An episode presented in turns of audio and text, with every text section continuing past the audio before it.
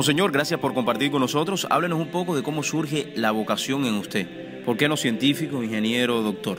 Yo nací en el campo de Cuba. El campo de Cuba era un lugar muy bonito y ahí eran mis padres campesinos. Una familia sencilla, una familia campesina. Y allí pues eh, desde el principio yo conocí la fe. O sea, yo conocí que mis padres eran católicos y yo quise ser católico, pero sin mucho conocimiento. A medida que pasaron los años, me mandaron después a la población.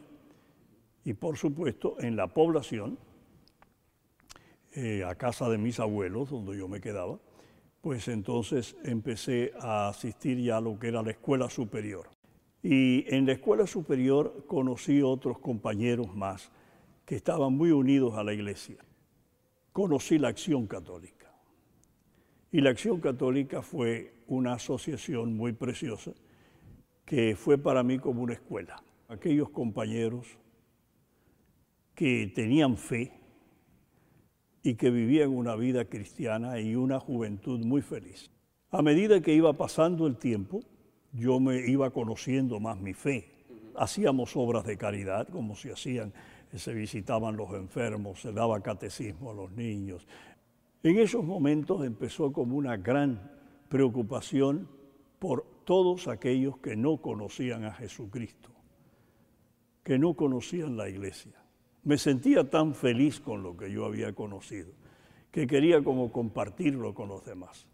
Y pudiéramos decir que no sé el momento, ni la hora, ni el día, ni el mes, ni nada, pero sentí que ya tenía necesidades. Ya en ese momento usted se había ordenado en Cuba, ¿no, monseñor? Me ordené en Cuba, yo terminé los estudios en Canadá y fui ordenado diácono en Canadá, en la iglesia de Notre Dame.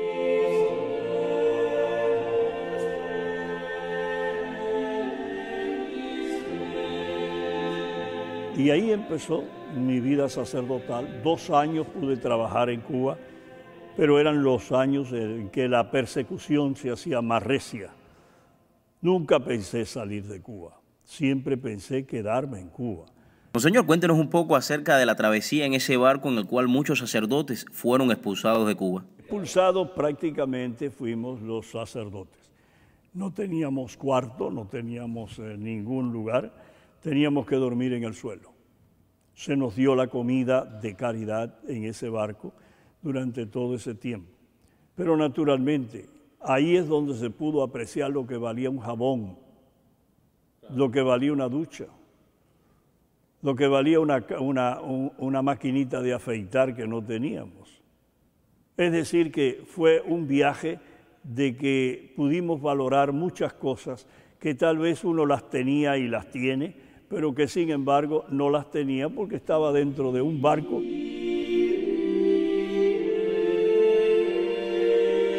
Háblenos un poco de la construcción de la ermita. La ermita duró seis años la primera parte, es decir, recogiendo centavos.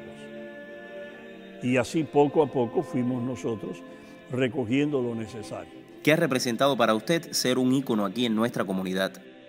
Yo no soy un ícono, ¿no? ¿verdad? Yo soy simplemente una persona que ha tenido el privilegio de poder acompañar una comunidad a trabajar en una obra como es la obra de la ermita.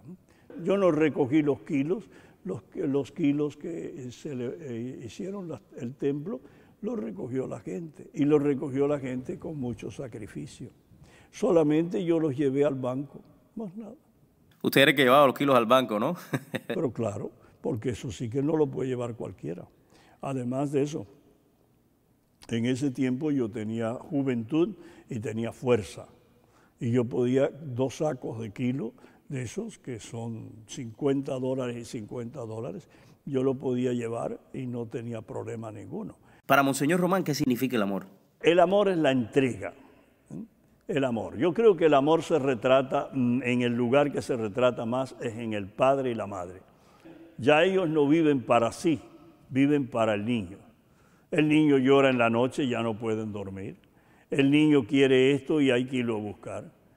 Entonces ellos se vuelven como esclavos del niño, pero son felices. El sacerdote será más feliz en cuanto el sacerdote sea más capaz de entregarse al pueblo de Dios.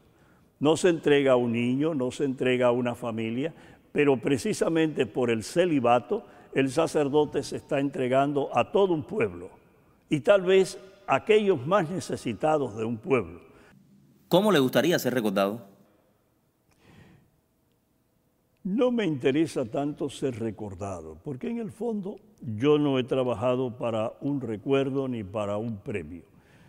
Yo soy sacerdote de Cristo, yo he procurado buscar el cielo, busqué el sacerdocio, me pareció que era lo que era más propicio para que yo pudiera conseguir después de esta vida el cielo, que es lo que me interesa, y poderle buscar el cielo a los demás. Yo no quisiera o no me interesa ser recordado o no recordado, pero si alguien quisiera recordarme, creo que lo mejor sería que pudieran vivir lo que yo me puse como lema, que era la frase de San Pablo, ay de mí si no predico el Evangelio. Me parece que nosotros los cristianos estamos en este mundo para predicar el Evangelio, ya sea con nuestras palabras o ya sea tal vez con nuestra vida o con nuestro ejemplo, con lo que podamos. Tal vez estamos lejos muchas veces de poderlo hacer, pero quisiéramos que eso fuera. Ese sería mi ideal, que todos los, todos, todos, todos los que vienen al santuario llegaran a unirse a la Virgen para con ella seguir a Cristo hasta el final.